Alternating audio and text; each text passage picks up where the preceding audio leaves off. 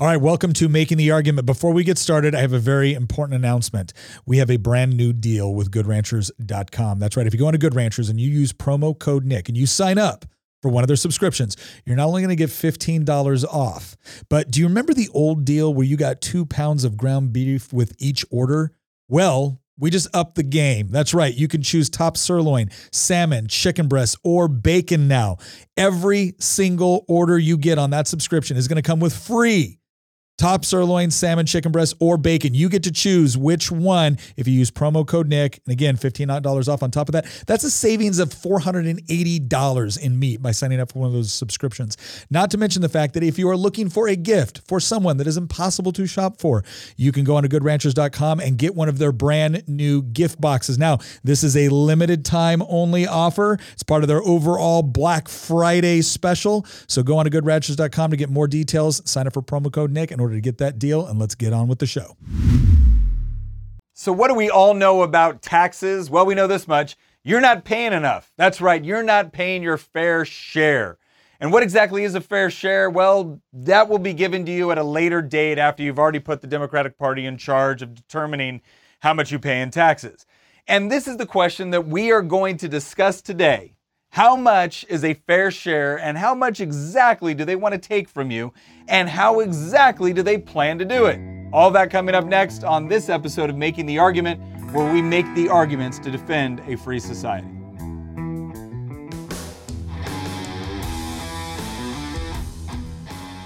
So it happened again. I was at a forum because I'm, you know, in the Virginia House of Delegates and someone's running against me. And we got asked a question about balanced budgets and taxation and whatnot. And um, and the very nice lady who's running against me put it out there that we we need a higher corporate income tax rate because we, or excuse me, a higher corporate tax rate because we need to pay for these these important government services that are going to make all of our lives better. And it, it was it was the typical statement of you know the rich aren't paying their fair share. Now, who is the rich? Well, we don't really know. They don't really tell us that. What's a fair share? They definitely don't tell us that, right? At least not specifically. But we do know that they don't like millionaires and billionaires. they they've made that much very, very clear. So let's go into what is the left wing narrative with respect to taxes, right? You know, what do they want to raise as far as funds? And what do they want to use them for? Like, what is the purpose of taxation, right? So let's go into the left wing narrative because there's a couple things that we hear every election cycle. One is the rich don't pay their fair share, right? They never tell us exactly what the rich are. They never tell us exactly what a fair share is. All right, what's another one? We need more taxes in order to fund the necessary government programs to be able to take care of the poor and provide for essential government services. And uh, the latest one that they're very, very passionate about is that we need to not just tax things like income or property or sales. No, no, no. Now we need to tax wealth right? They need to tax actually wealth. So, what does that mean to tax your wealth? Well, I want you to think about not just what you make. I don't want you to think about just like your, your property taxes and things like that. Now, I want you to think about everything that you own with respect to could be everything from a valuable painting, could be a family heirloom, could be stocks, could be other property or land that you own. That's your that's your total wealth. Now, granted, you haven't recently picked your painting off the wall and sold it at auction.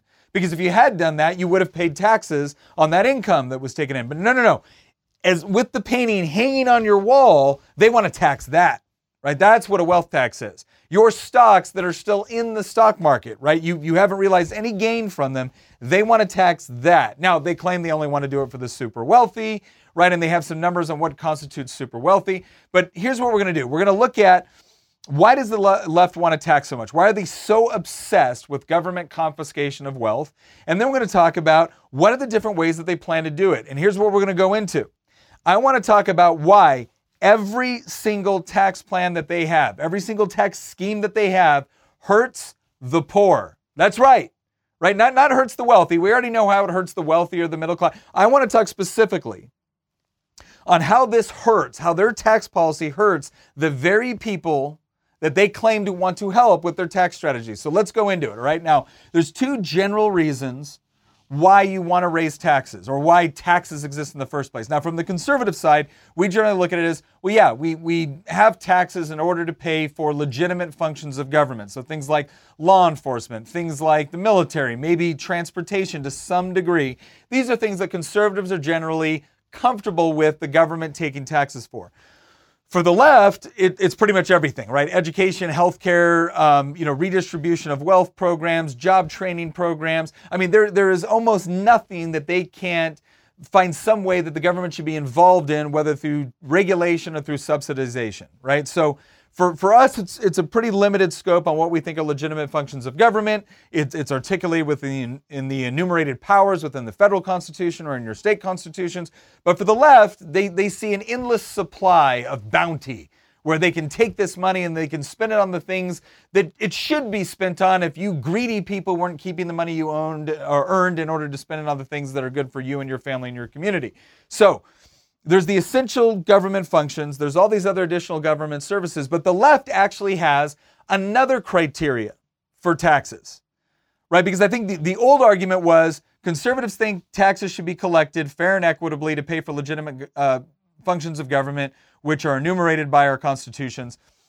The left believes that taxes should be taken to pay for a whole swath of things. Like anytime they have a good idea, they want a tax to subsidize it. So that, that used to be the old debate. Well, now there's a new factor, there's a new argument the left is making, and that has to do with redistribution and fairness. So all of a sudden, the tax code is not simply there to fund functions of government. No, no. The tax code now is now there to achieve some sort of cosmic fairness within the economy. Because after all, if someone made a lot of money producing goods and services that you voluntarily bought to make your life better, clearly they're a horrible, greedy person and they need to somehow be punished by the government in order to achieve greater economic equity within society, right? That's what the tax code is going to be used for now. You saw this actually uh, articulated by Barack Obama, where he said, I don't want to punish your success, I just want to spread the wealth around, right? That's that idea of, of achieving greater equity or equality of outcomes through the tax code. So no longer a question of just how does the government raise money in order to fund its legitimate functions? Now it's about how do we, again, that quest for some sort of cosmic justice within the economy. So, how do they plan to do it? Well, they've got a couple, they got a couple ideas. Let's go through them. So they want higher corporate taxes, right? They want higher income taxes. They want higher property taxes. They want to reinstate or they want to increase, depending on whether it's the state or the federal level, the death tax or what they like to call the inheritance tax. They want higher capital gains taxes, right? This is the argument that you hear where I can't believe that Warren Buffett is at a lower tax rate than his secretary. Oh my gosh, the horror, the injustice. So capital gains is what they want to attack in order to do that. And then now, just like I mentioned before, they want to introduce a wealth tax, which essentially is going in and looking at all of the cumulative wealth you possess. All right, and again, we're not talking about wealth in terms of money in your bank account. We're talking about the um, the, the analyzed or the assessed wealth that you possess to include in, in things that you haven't realized any sort of gain from yet, right? That's the wealth tax. And again, the, the reason why they want to raise these taxes, and typically the way they make the argument, because if they just said, we want to do this to everybody, people would flip, right? But no, no, they, they've come up with a, with, with a two part scheme here where they've said on one side, the rich aren't paying their fair share. And then on the other side, there's, and that's why we want to raise all of these taxes, but only on the rich, but only on the rich. So let's go ahead and look at what this actually means. Well, the first question we have to ask ourselves, because again, two part argument the rich don't pay their fair share, therefore, we need to come up with all these different taxing mechanisms that are either already exist or they're going to implement, and, they are, and they're going to increase those rates in order to make sure that the rich do pay their fair share, right? Right? Because the, the, the implication here is you're being robbed, right? If you're if you're just Sally and Joe taxpayer, you're being robbed, you're paying your fair share, but the rich aren't. And so this is the mechanism that we're going to use in order to make sure that they pony up what they owe. So let's ask the question. Who pays the taxes? And, and specifically, we're talking about federal income taxes because there's other taxes we know that we all pay, right? And largely when we hear this debate, it's usually on the federal level. So when we look at federal taxes, anybody that has a job is paying into things like Social Security, Medicare, Medicaid, right? All of us pay that. If you're on the state level, all of us pay, you know, that own property or even rent property, we end up getting hit up with property taxes, which is usually used to fund local government. We might get hit up with state sales tax or income tax or whatever else it might be. And depending on the threshold, you know, different people pay different amounts in all of those. But when it comes to the federal income tax level, because that's a large part of this overall discussion, who actually pays the taxes? And that's where it gets really interesting. Because it turns out that if you broke down the entire country, all right, so 100% of our population, and then you broke down that 100% of population into five categories, what they call quintiles, right? So you got the you got the top 20%, the next 20%, middle 20%, bottom 20%, and then the very bottom 20%, right? That's the quintiles. It turns out that the top 50% of the country pays 97% of all federal income taxes. All right, you, you heard that correctly. Half of the country pays 3% in federal income taxes, and the other half pays 97%. Now, you may be asking yourself, where do you fall into that top 50%? Well, there was another graph, and it was a really interesting breakdown. This was done by the Tax Foundation. And here's what they did they started to look at who was paying taxes, and they took into account two things that are typically not taken into account by a lot of the other people to do this analysis. They didn't just look at the, the first factor was how much are you paying in income taxes based off of what you, you earn, right? Based off of what you have. But the second factor that they actually in, inserted into this analysis, which I think is very important, is what sort of money or benefits are you getting from the federal government? Right? They actually included that into what you're getting. And that makes sense, right? If the government is giving you money, then that's a part of your total income. That's a part of the, the, the totality of what you actually have access to. And here's what they found you have to make over $70,000 a year in the United States to be a net taxpayer for federal income tax right? If you're making under $70,000, you're actually a net recipient of federal taxes. So this kind of begs the question because not even half the country is making $70,000 a year or more a year. And we have one of the highest GDP per capita in the world. So lest you think that we're, we're all in a horrible situation here in the United States, GDP per capita, average standard of living within the United States is among the highest in the world, despite the fact that we have a huge population. If you look at the countries that are actually doing better for us on a GDP per capita ratio, it's these like really small countries like Luxembourg, which is basically just a duchy of rich bankers right? So when you, when you actually take countries of similar size to the United States, Americans are far more economically prosperous than the rest of the world, right? So, hey, we're number one. The point is, is that even in our system, where, where we do have an enormous amount of wealth when you compare it across the world and you compare it across history, you have to make over $70,000 a year before you are a net taxpayer to the federal income tax. What this means is, is that we have one of the most progressive, or what they call progressive. I hate that term. I don't think it's an accurate description, but that's the terminology that's used. We have one of the most progressive tax systems because we have over a trillion, almost $2 trillion a year in the United States is being taxed from one half of the population and being redistributed to the other half of the population. And the only way that you can get that is if you're taxing the top 20% at an enormous rate. And it turns out when you look at all the federal tax receipts for federal income tax, capital gains, things like that, here's what you end up discovering. The top 20% is paying the vast majority of all the taxes in the country. Now, the left will fire back and say, well, that's because they control all the wealth. Once again, here's the problem they are actually paying taxes at a higher rate than the wealth they actually control. Whereas the bottom end of the spectrum is paying taxes at a less rate than the wealth that they control. So here's the question when we come down to fairness, right? Whenever, whenever you get confronted with this question from the left about fairness, all right, the first thing you need to do is be like, well, this corporation didn't pay this or this corporation. I don't care because corporations ultimately don't pay taxes. Individuals pay taxes. So the real question is, is when we break down all the individuals in the country and we look at the taxes that they paid who's paying them. And it turns out it's the top 20%.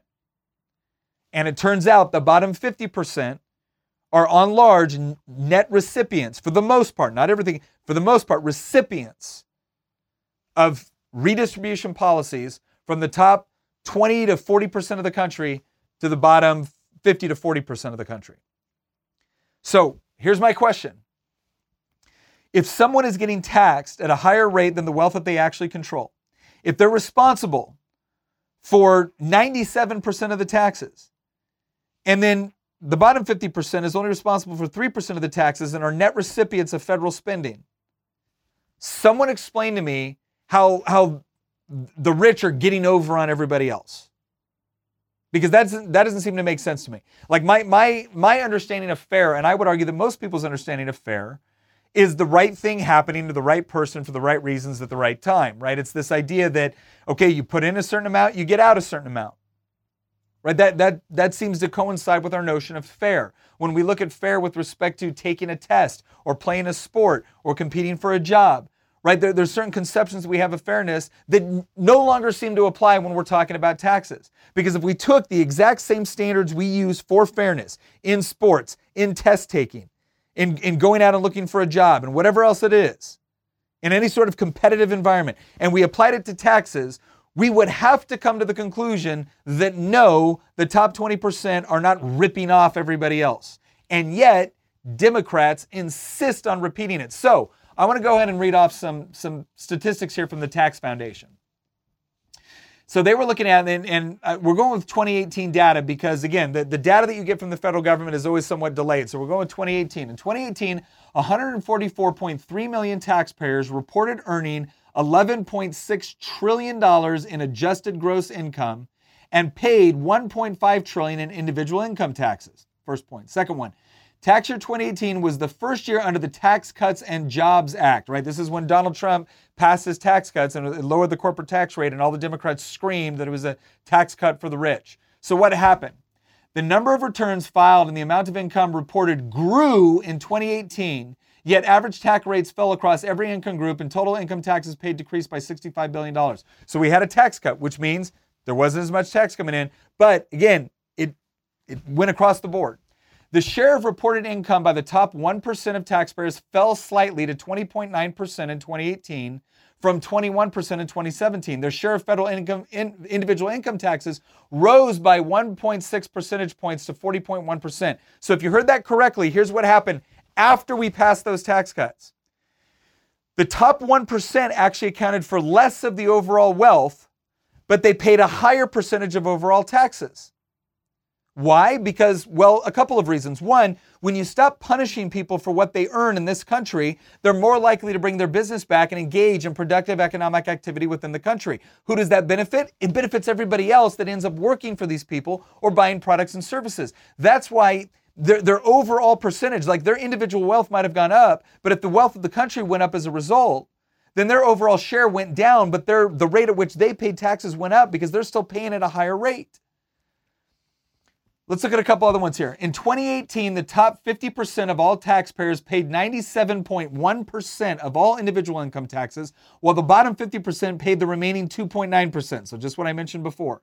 The top 1% paid a greater share of individual income taxes than the bottom 90% combined. The top 1% paid 40.1%, the bottom 90% combined paid 28.6%. So the top 1% of taxpayers paid a 25.4% average individual, individual income tax rate, which is more than seven times higher than the taxpayers in the bottom 40, uh, 50%, 3.4%. So what this means, if you're in the top 1%, right, the, the combined individual tax income rate, 25.4% of your income went to the government. So a quarter of your income went to the government.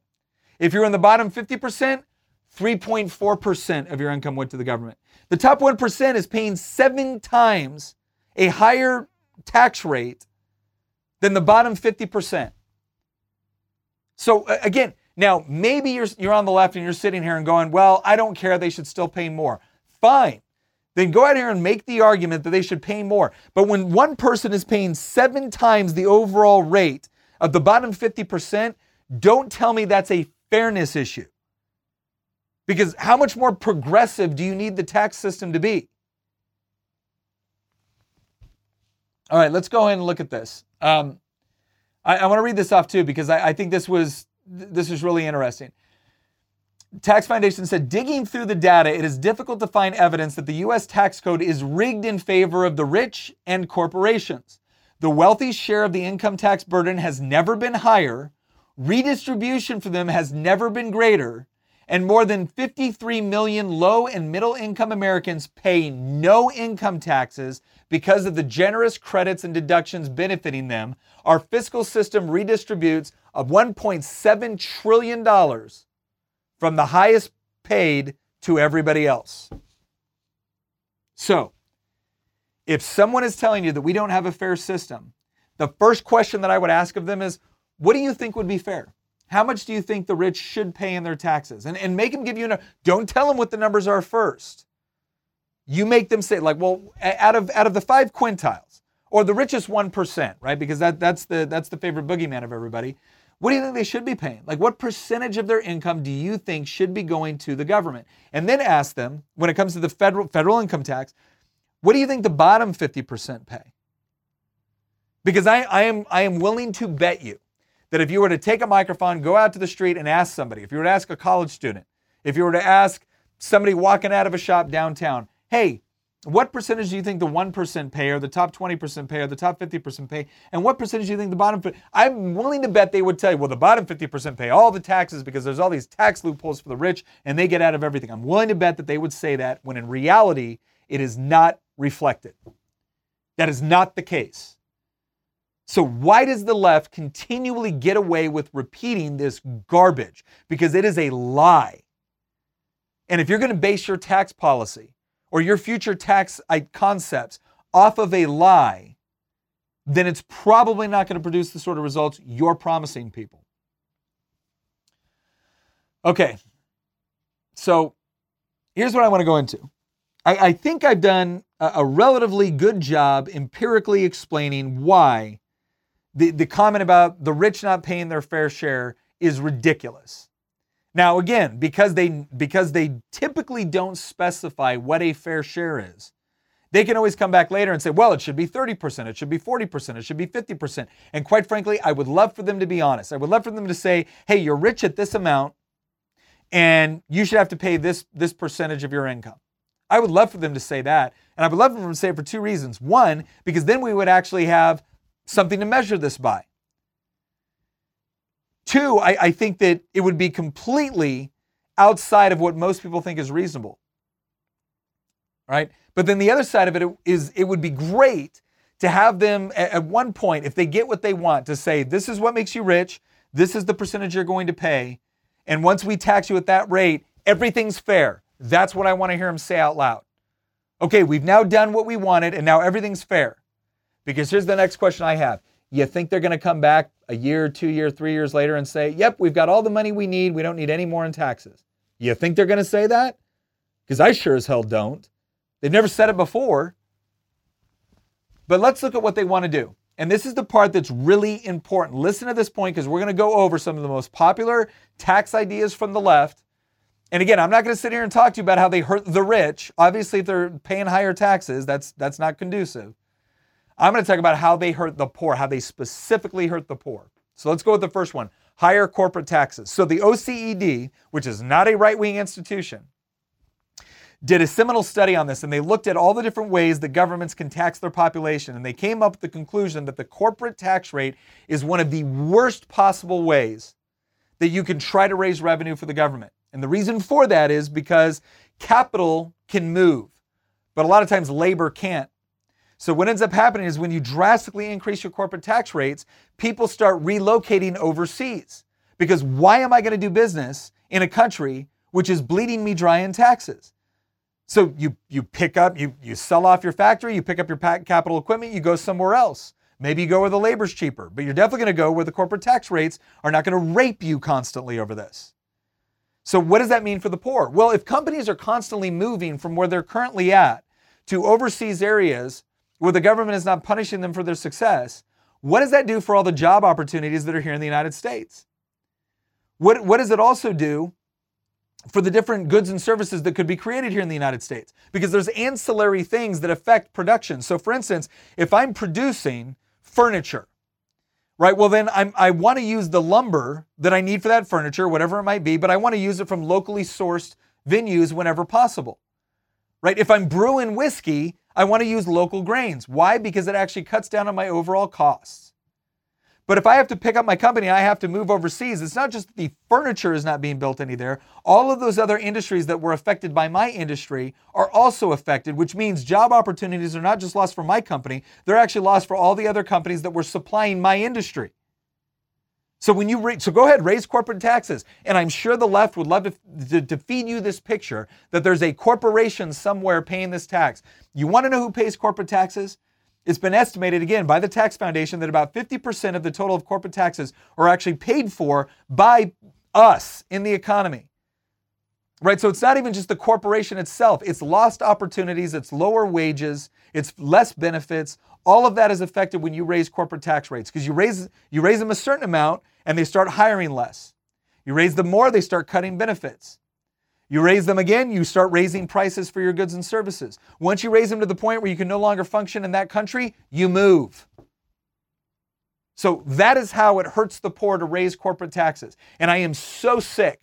And again, I saw at this uh, forum last Thursday. I am so sick of someone sitting there pretending like they're the ones that really care about the poor. When in reality, if they pick up an if they pick up just one textbook on economics, Read Hazlitt's Economics in One Lesson, Thomas Sowell's Basic Economics, Ludwig von Mises' Human Action. Just pick up one of them. And, and would actually take you through the process of understanding how raising corporate taxes actually hurts the very people you're trying to help. Let's look at the next one. Higher income taxes. So, once again, how does this hurt the poor? Because they're going to tell you, well, we're not raising the income taxes on poor people, we're only raising the income taxes on wealthy people. Okay, well, great. Let me ask you a question when the wealthy are not taking their money and giving it over to the government in order to spend it with a bunch of fraud, waste, and abuse and, and, and other like programs that nobody would actually want or buy within the free market, what would they be doing with their money if the federal government wasn't forcefully confiscating it from them?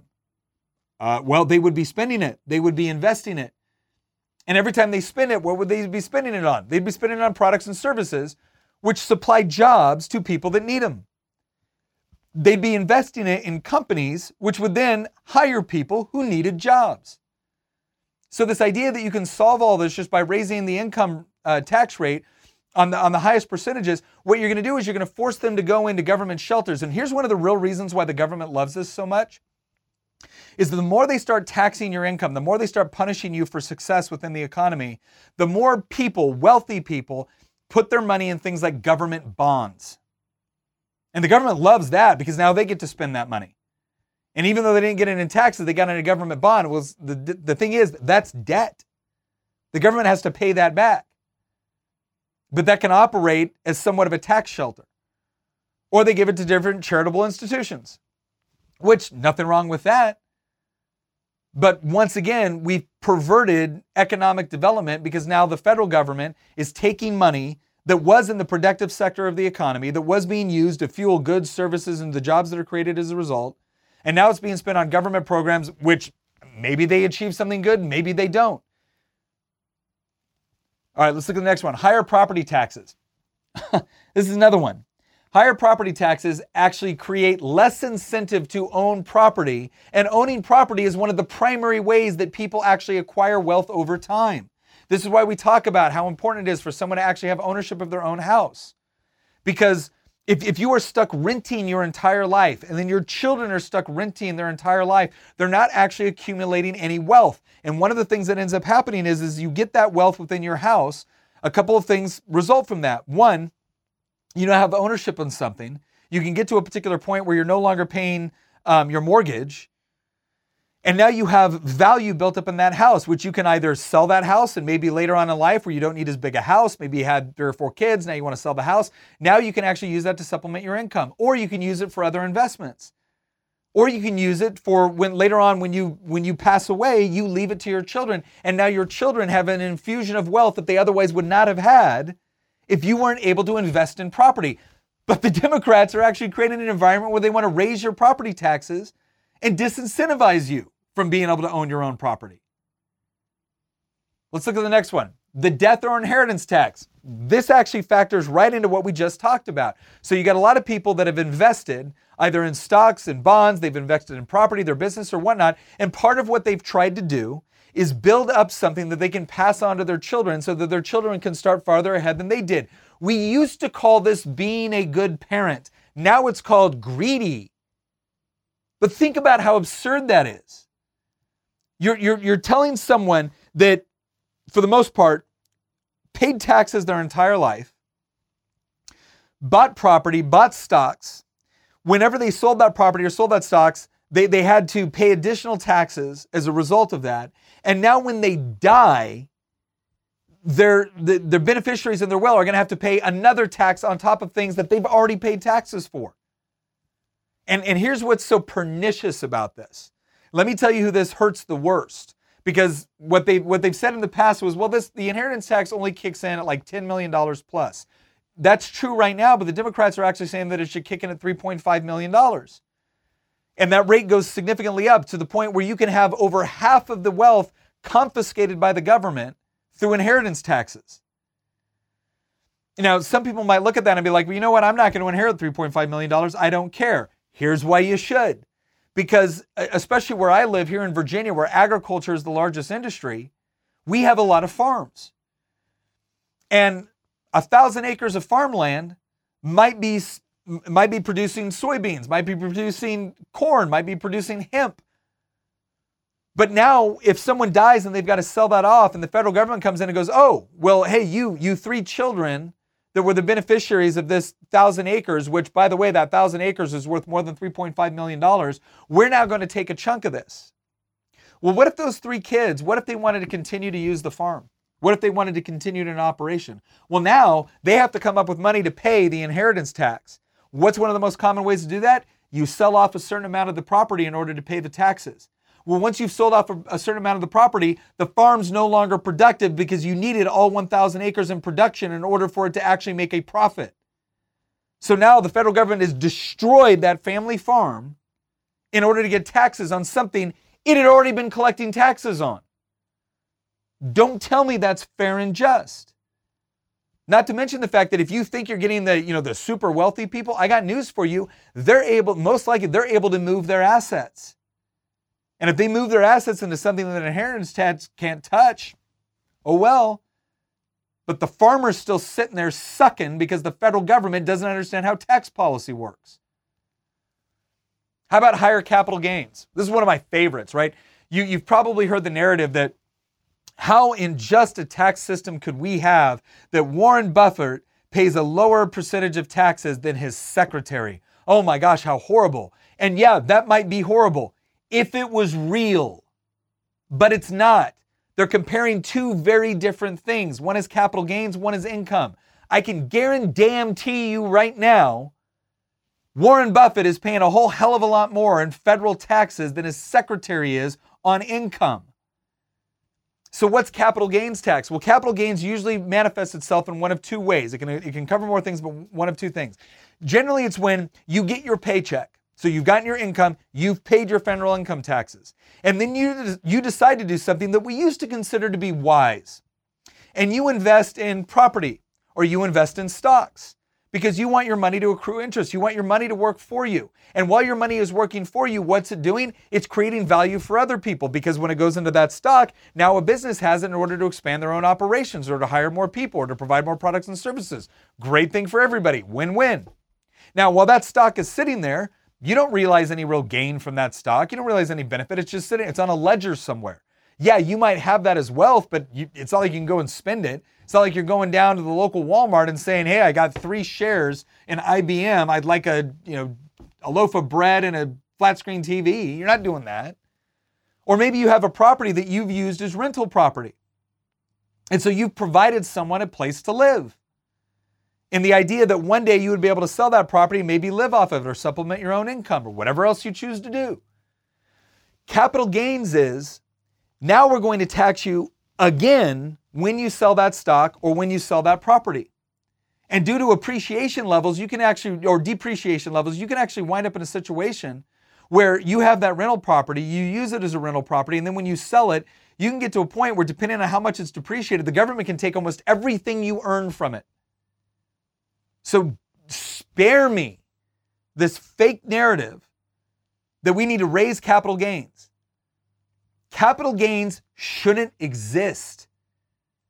That is, you've already taxed me. Now I'm going to invest what's left over in, in something worthwhile in the hopes that I'll be able to get a profit back from it. And then you want to tax it again? No, I'm sorry. That, that's not just, that's greedy and it's stupid and it discourages investment. And this leads us to the, the final one I want to talk about, and that's the wealth tax. And we've discussed this again in, in a previous podcast. You can go back and get a more in depth uh, version of this, but the wealth tax is perhaps one of the dumbest ways to tax people. Because as I explained briefly before, what the wealth tax does is it takes into account your cumulative wealth, your stock portfolio, your property, expensive art you own, whatever it is, right? It takes into account all of that and then it taxes you on that even though you haven't realized a gain from it. So let's say you own a rental property, you have $100,000 in stocks, and you've got a couple of other, you know, expensive items, maybe they're family heirlooms or whatever else it is, that under the wealth tax they've decided they're now they're now going to assess to determine what your total wealth is and then tax you based off of that. Now, Elizabeth Warren and the rest are saying, well, we're only going to do this to the super wealthy. First of all, I don't care because you're going to you're going to start with the super wealthy and then you're going to go farther and farther and farther down the brackets. But I don't even care because it's wrong to do against the super wealthy too. There's nothing wrong with being super wealthy as long as you earned your money by providing goods and services in a free market where people could choose to do business with someone else. But here's what they're going to do. They're going to create an environment where if I'm sitting there and I've got my stock portfolio and I've got my painting and I've got my house, and I, have got to pay taxes not just on what I get from those things, because right now I'm, I'm already paying taxes on my income. I already pay taxes on the rent I get from the property I own. I already pay taxes on the stock if I sell the stock. I already pay taxes on the painting if I sell the painting. But that's not good enough for them. They want to tax you while you still own those things. So now you're in a situation where if you don't have enough income, if you don't have enough revenue streams to cover the assets that you own, you have to start selling assets, not to realize a gain, but to pay the federal government. So they are discouraging you from investing in property, in stocks, and whatever else you want to invest. They're actively discouraging it. Not only that, but it's an incredibly expensive tax to orchestrate or enforce because now you have to have tax assessors, which are experts on a whole variety of things that they've never been experts before on. And we've already seen inst- instances where they've tried to implement this in places like Europe. Europe used to have wealth taxes across the board. More and more countries are getting rid of them. France actually entered into a situation where 43 million, 43,000 millionaires in France left the country because the wealth tax was onerous and burdensome. That's 43 million millionaires that are no longer investing in your economy because you decided to tax them yet again, not on things that they were actually realizing a gain from, but things they just happen to own. It's absurd. It's stupid. It doesn't yield positive results. And when you when you actually tax all that wealth, you tax the very investment that the poor rely upon in order to fund their small business. You know how many small business owners can't get by unless someone else is investing in their business?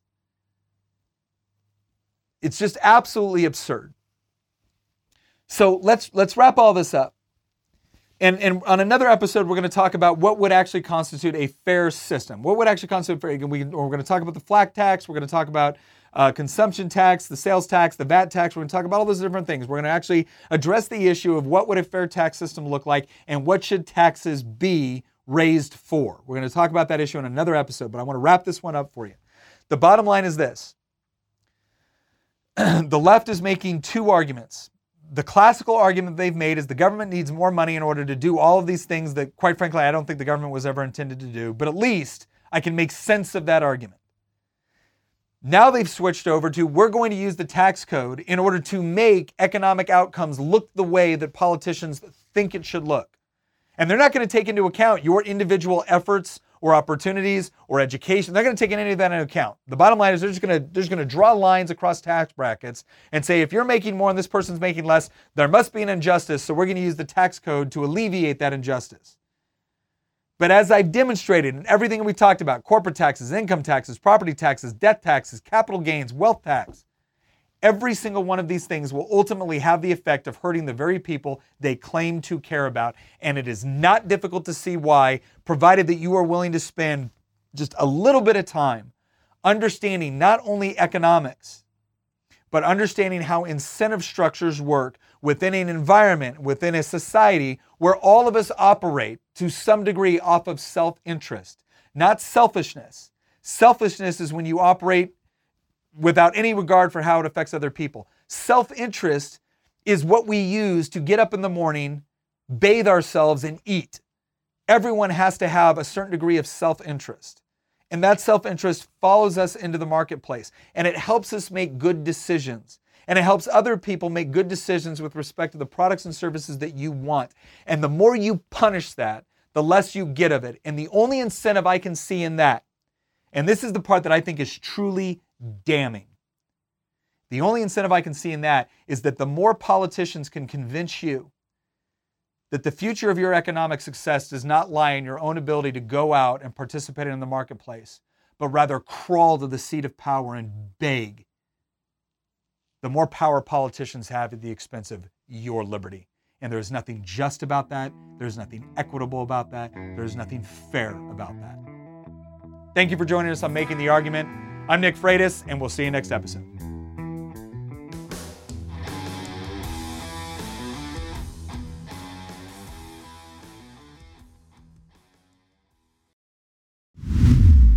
Once again, thank you very much for listening. If you want to support the show, again, one of the best ways you can do it is by heading over to goodranchers.com with promo code Nick. You're going to get $15 off. You sign up for one of those subscriptions and you're going to get up to $480 of free meat with that subscription. You get to pick top sirloin, salmon, chicken breast, bacon. It is all up to you. Plus, if you're looking for gifts to get for the people that are impossible to shop for, goodranchers.com also has gift boxes. You need to act quick. This is part of their overall Black Friday special special. So head on over to goodranchers.com, use promo code Nick, and once again, thank you for listening.